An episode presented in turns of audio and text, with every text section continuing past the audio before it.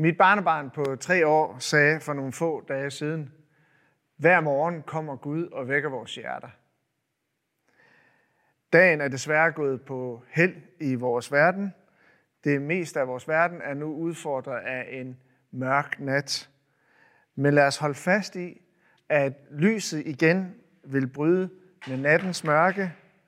Gud vil lade det blive morgen igen. Gud han vil vække os fra det mørke, og han vil vække vores hjerter til live. Det er i dag Palmesøndag, og vi skal læse en helt fantastisk historie, som jeg mener har et højst relevant budskab til os alle sammen lige nu. Markus 11. Da de nærmede sig Jerusalem og kom til Betfage og Betania ved Oliebjerget, sendte han to af sine disciple afsted og sagde til dem, Gå ind i landsbyen heroverfor. Når I kommer ind i den, vil I straks finde et føl, som står bundet, og som intet menneske endnu har siddet på. Løs det og bring det herhen. Og hvis nogen spørger jer, hvorfor gør I det, skal I sige, Herren har brug for det, og sender det straks tilbage hertil igen. Så gik de, og de fandt et føl bundet ved en dør ud til gaden, og de løste det. Nogle af dem, som stod der, spurgte, hvad er det, I gør? I løser jo følget. Men de svarede sådan, som Jesus havde sagt, og så lod de dem gå. De bragte så følget hen til Jesus og lagde deres kapper på det, og han satte sig op på det. Og mange bredte deres kapper ud på vejen. Andre strøede grønne kviste, som de havde skåret af på markerne. Og både de, der gik foran, og de, der fulgte efter, råbte, Hosianna, velsignet være han, som kommer i Herrens navn. Velsignet være vor fader Davids rige, som kommer. Hosanna i det højeste. Med indtoget i Jerusalem, så genlever vi nu en af de sidste scener i Jesu liv, inden han død. Og det havde, dette havde tilskuerne allerede set. Døve kunne høre, blinde fik syn, lamme kunne gå, spedalske blev helbredt, og døde opstod. Hvem vil ikke tilbede ham? Aldrig havde de været sammen og så engageret i tilbedelse, som lød nu. Velsignet være han, som kommer. Og aldrig havde de længtet så meget efter en konge, der kunne føre dem ud af nattes mørke og befri dem fra den langvarige og udmattende romerske undertrykkelse. Solen stod endelig op med Jesu indtog og brød med undertrykkelsens mørke. Natten var forbi, og Gud vækkede dem med en ny sang. I den forbindelse er det måske lidt tankevækkende, at hele Danmark synger for tiden som aldrig før. Når vi er under pres, så synger vi om det, vi sætter pris på. Men Palme søndag, her har indtoget en besynderlig undertone. Kun fem dage senere kunne man se nogle af de samme tilbedere råbe, korsfest ham. Først da de langfredag kunne se Jesus sømmet fast på et kors, løb de tør for ord. Der står, og folket stod og så på. Lidt ligesom vores verden i den sidste måned har gennemgået en følelsesmæssig rutsjetur, gennemgik alle i Jerusalem mange voldsomme følelser på kun syv dage. Fra tilbedende forventning til kollektiv skuffelse, og fra skuffelse til fordømmende vrede, og fra vrede til apatisk redsel. Men lige nu, denne palmesøndag, kun momentan rus hos alle tilskuere, uden at de havde den fjerneste idé om, hvordan historien afsluttedes i dagene, der følger. Begejstringen den var ikke uægte, men forventningen var forkert. For Jesus var ikke en politisk konge. Han var ikke en politisk befrier, men hjertets konge og befrier. Ikke sejr ved magt, men ved selvopoffrelse. Da Jesus red ind i byen, fjernede han ikke romermagten. Ligesom Gud, i hvert fald indtil videre, ikke har fjernet virusens greb om os. Jesus greb ikke ind med en guddommelig øh, invasion på det tidspunkt. Som Jesus sagde til sine venner, da han blev taget til fange nogle få dage senere. Eller tror du ikke, at jeg kan bede min fader om på stedet at give mig mere end 12 legioner engle til hjælp? Men det ville have været en omvej til den langt større befrielse, Jesus havde i tanke for menneskeheden. Men hvad gjorde Jesus så? Han tilbød sig selv. Han tilbød sig selv. Større kærlighed har ingen end den at sætte sit liv til for sine venner. Fordi han vidste, at det eneste, der helt grundlæggende kan redde menneskeheden fra sin egoisme og skabningens undergang, det var hans selvopoffrende kærlighed. Så da mørket sne sig ind på ham, vendte han sig imod det og gik direkte ind i det. Han gik ind i de hjælpeløses håbløshed. Hans død blev begyndelsen på et nyt liv for hele skabningen. Men den, som ser på Jesus, Jesu korsfæstelse, øh, undskyld, på, men den, som ser på Jesu korsfæstelse, uden troens koncentrerede øje, ser ikke noget specielt. Uden troens koncentrerede øje, noterer vi blot distancerende, at et stakkels menneske breder sine arme ud for at fagne dødens kvaler og nattens mørke. Uden troens øje fremstår korset derfor kun svagt og uden kraft. Men for den, som vil tro, findes alt at se. At kærlighedens offer redder vores verden. At Gud i sin søns død har forklaret sig selv til os. At Jesus en gang for alle har brudt med menneskehedens største og sidste fjende, nemlig døden. Den, som tror, vil se, at Jesus død er blevet historiens centrum og vendepunkt. At menneskehedens historie har fået en ny kurs. At hans blod skænker os en ny fremtid. At fra hans kors vælger livet ud over en døende skabning. At hans død betyder, at morgenlyset igen vil fortrænge mørket. At Gud igen vil vække vores hjerter hver morgen, vi står op. Jøderne de fandt ikke den konge, de tilbad palme søndag. Kun de, som troede, fandt ham først langfredag, men en helt anden konge end først antaget. I denne her tid så er hele menneskeheden tvunget til at indse vores skrøbelighed. Alt er vendt på hovedet i løbet af nogle få måneder, og samfundet det er gået i stå. Vores verden er omsluttet af et mørke, en usynlig fjende. Og vi oplever en tydelig opbrudsstemning, der fylder os med uvidshed. Den verden, vi kendte for nogle få måneder siden, er ikke længere den samme. Og der skulle ikke andet end en flagermus til, at hele vores verden nu flagrer rundt. Og rigtig mange oplever, at det er virkelig ubehageligt at komme til kort og blive mindet om, hvor skrøbelige vi i virkeligheden er. Nogle oplever det endda næsten ydmygende at erfare en så omfattende magtesløshed.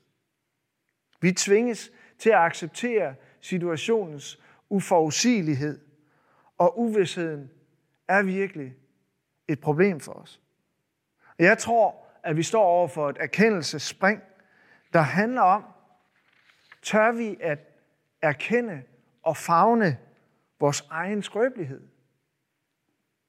Et erkendelsespring ind i en erkendelse af, at den fulde kontrol af livet, det er en illusion. Jeg tror, vi har brug for mod til at erkende vores skrøbelighed og afgive vores generelle trang til at kontrollere det, som er helt uden for vores kontrol i virkeligheden.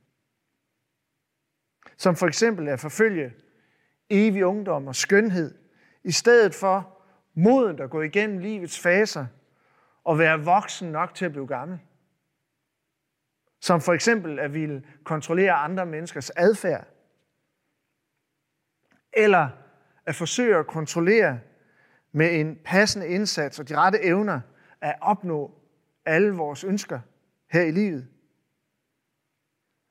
At være i kontrol over for uundgåelige tab i livet. Og måske kan der egentlig komme noget godt ud af, at, ud af at bytte vores illusion og kontrol ud med noget andet i livet, som skal have større plads. Selvom det er rigtig svært at opgive kontrollen og bytte vores illusion og kontrol ud med noget andet i livet, som skal have større plads. Måske skal vi bytte det ud med en realistisk anerkendelse af vores skrøbelighed, og i stedet give Gud den plads i vores liv. Og selvom det er rigtig svært at afgive kontrollen og opgive vores illusioner, så tror jeg, at den her coronasituation kan hjælpe os mennesker med at blive mere menneskelige. Det er så fint med hjælpsomme handlinger og fællesang i den tid, vi er i, og det skal vi fortsætte med. Men vores menneskelighed går dybere, når vi tør erkende vores magtesløshed. At det er et grundvilkår, som vi ikke skal forsøge at undvige. Og jeg tror, at vi har mistet en vigtig livskunst, som handler om at miste, som er et eksistensvilkår som menneske. For vi mister hele livet igennem. Vi mister vores ungdom, vi vil miste vores helbred, vi kan miste alt muligt undervejs. Og til sidst selve livet, som vi så krampagtigt klynger os til. Vi skal genlære kunsten at miste, som handler om at afgive det, du nødvendigvis bliver nødt til at afgive, i stedet for krampagtigt og umodent holde fast i det og tænke, at livet det handler kun om at opnå alt og rave alt til sig. Jeg tror, vi skal være svage nok, før vi kan være helt stærke. Rigtig svag før rigtig stærk. Magtesløshed før robusthed. Paulus koblede magtesløsheden til Guds nåde. Min nåde er dig nok, for min magt udøves i magtesløshed. Og jeg håber, disse ord kan være til trøst for dig i en svær tid. Svag nok til at være stærk. Rigtig svag før rigtig stærk. Og vel at mærke at lad, lad Gud udfylde det tomrum, der opstår, når vi har afgivet vores trang til kontrol. I en bog, Magtesløs Styrke, jeg har endnu ikke fået læst den, men der fortæller øh, forfatteren Mathias om, hvordan reel magtesløshed kan være reel styrke, og kalder det for en gudvillet styrkeposition. Når vi står i en overskudsposition, problemerne er overskuelige, og vi følger, at vi magter livet, så er alt godt. Men kun lige indtil der sker noget, der gør os afmægtige, der ryger vi ned i afmagten. Og det er netop der, Gud møder os. Gud har, som Mathias kalder det, et anderledes styresystem. Gud fortsætter sammen med os i afmagten. Almagts Gud er nemlig også afmagts Gud. Det er altid ubehageligt at blive tvunget ned i afmagten. En hver, der har mistet noget dyrebart, kender til det. En hver, der har mistet, eller en hver, der har oplevet alvorlig livstruende sygdom, kender til følelsen af dyb magtesløshed. En magtesløshed, der kommer med overskriften, du skal miste. Hold blot fast. Alt, hvad du kan, men du vil miste det på trods. Og hvad gør man da? Jeg har kun fundet én løsning. Og det er at lade Jesus møde mig i afmagten. Ikke ved at foretage den fejl, Jøderne begik palmesøndag med deres dikterende forventning om, hvad Jesus han skulle gøre for dem. Ikke ved at kræve noget, men ved at følge ham til korset og mødes med ham i lidelsen.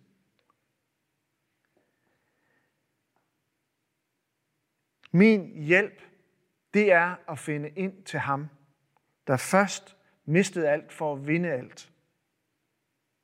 Det kommer helt enkelt ned til, at korset, det er min læreplads. Det er der, svendeprøven skal afholdes.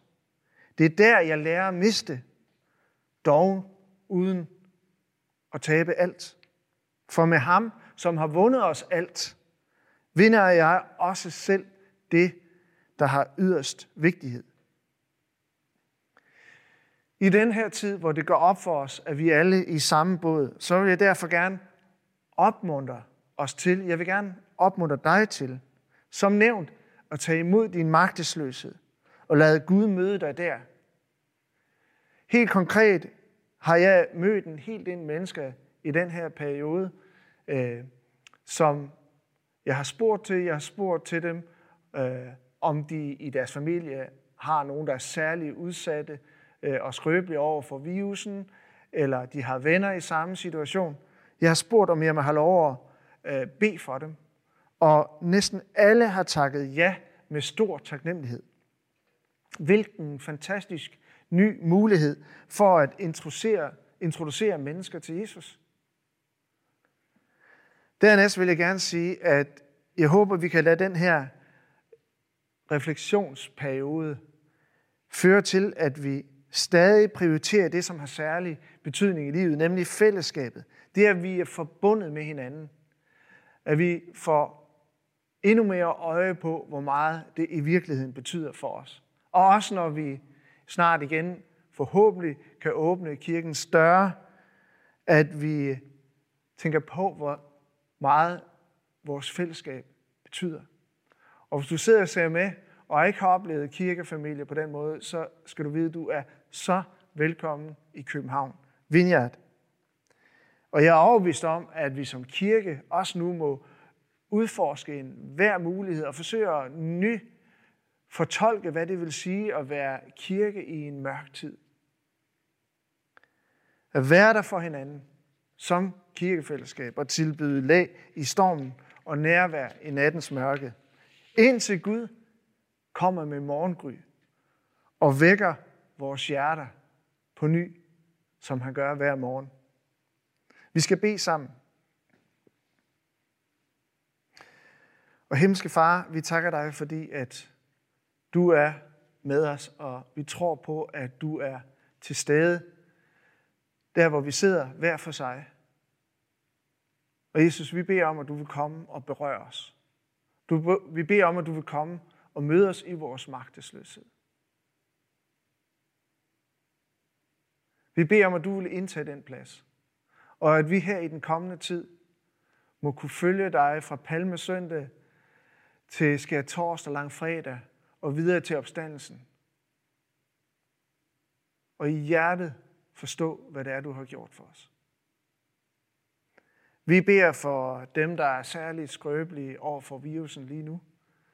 Vi øh, beder om, at du vil beskytte dem. Vi beder for alle, der er syge i vores land. Vi beder om, at du vil komme med helbredelse. Vi beder også for vores politikere og myndigheder, som skal tage så mange øh, beslutninger. Vi beder om, at du vil give dem visdom. Du vil lede dem. Vi beder for de lande, som er særlig hårdt ramt. Vi beder om, at du vil være nær hos dem, der lider. Amen. Og så vil jeg gerne lyse velsignelsen over os. Så Herren velsigne dig og bevare dig. Herren lad sit ansigt lyse over dig og være dig nådig. Herren løfte sit ansigt mod dig og give dig fred. Amen. Rigtig god påske